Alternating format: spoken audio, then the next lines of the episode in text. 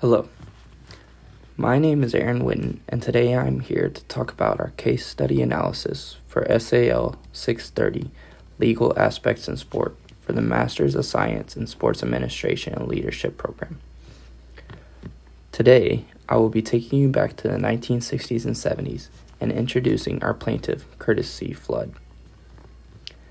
Flood was an American Major League Baseball player starting his career at the age of 18 years old with the Cincinnati Reds, and after two seasons was traded to the St. Louis Cardinals in 1958 and played for 11 seasons, becoming one of the most reliable outfielders in the league, playing 226 games without an error and also collecting the Golden Glove Award seven times, while also winning two World Series championships in 1967 and 1969.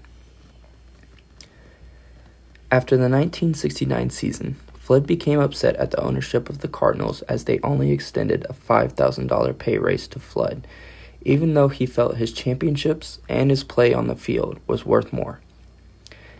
He was looking to inch closer at the $90,000 mark that he felt was reasonable after his special seasons.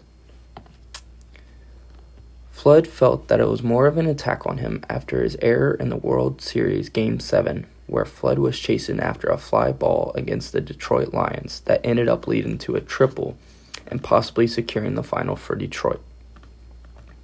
Despite his incredible history at the Cardinals, Flood was informed only by a reporter that he was traded, and without his knowledge, Flood was expected to go to the Philadelphia Phillies, who at the time were struggling to string out winning games, and Flood stated that he felt uncomfortable picking up his bags after 11 great seasons at the Cardinals. Deciding that due to their record and, quote, belligerent and racist fans, Flood felt it was necessary to challenge this trade as he declined the $10,000 salary offer to the Phillies, and he decided to complain to the Commissioner of Baseball and defendant, Bowie K. Kuhn. By requesting they make him a free agent, Kuhn denied his request by relying on baseball's reserve clause. The clause states that a player in contract is bound to a single team even if his contract expired and cannot negotiate future contracts with other teams. Flood fought for what he felt was his right as an individual in his letter to Kuhn that stated, After 12 years in the major leagues, I do not feel I am a piece of property to be bought and sold irrespective of my wishes. I believe that any system which produces that result violates my basic right as a citizen and is inconsistent with the laws of the United States and of the several states. It is my desire to play baseball in 1970, and I am capable of playing. I have received a contract offer from the Philadelphia club, but I believe I have the right to consider offers from other clubs before making any decision. I, therefore, request that you make known to all major league clubs my feelings in this matter and advise them of my availability for the 1970 season. On January 16, 1970, Flood filed a $1 million lawsuit against Kuhn and Major League Baseball, alleging violation of federal antitrust laws. Flood's application for an early trial was granted, and the trial was held in March and its decision was made on June 19th as it made its way all the way to the Supreme Court. Flood knew that this was going to have an impact on his career, but he believed that it was bigger than baseball and bigger than any paycheck he would receive. Even though the Players Union represented Flood in this case, many were strictly divided in this situation. Players that testified on his behalf were former players such as Jackie Robinson and Hank Greenberg, and former owner Bill Veeck, with no active players testifying. Professional sports are generally subject to antitrust laws, but professional baseball has been historically exempt. Following a 10 week bench trial, the district ruled against Flood and in favor of Major League Baseball finding that the reserve clause had beneficial aspects for the game and its players.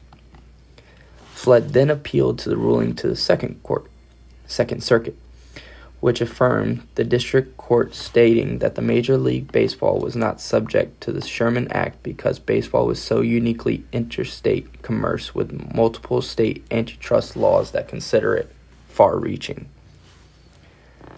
As the Second Circuit concluded its opinion with a defense statement saying, In our defense, we do not consider our decision to be internally inconsistent any apparent inconsistency results not from faulty logic, but from the vagaries of fate and this court's subordinate role to the Supreme Court. With this in mind, Flood was ready to go to the Supreme Court. On June 6, June 19, 1972, and a decision being made was a United States Supreme Court decision upholding by a 5 to 3 margin declaring the antitrust exemption first granted to Major League Baseball. Mr. George, Justice Blackmun delivered the opinion of the court stating, For the third time in 50 years, the court is asked specifically to rule that professional baseball's reserve system is within the reach of federal antitrust laws. Even though Flood did not come out victorious, this did end up creating the Curt Flood rule also known as the 10 5 rule, which states that when a player has played for a team for five straight years and played in the MLB for a total of 10 years, they have to give their club the consent to be traded. This also laid the foundation for future cases against the reserve clause that was eventually abolished in 1975 and for most part has been replaced by free agency. As Flood retired from baseball and sadly passed away in 1997, a year later, Congress enacted the Curt Flood Act of 1998, which changed the idea of free agency in the following years to come. This has been a staple in baseball's history, and even though it did not come out as a clear decision in Flood's favor, many cases like Flood's deemed to have changed the course of history for Major League Baseball and free agency.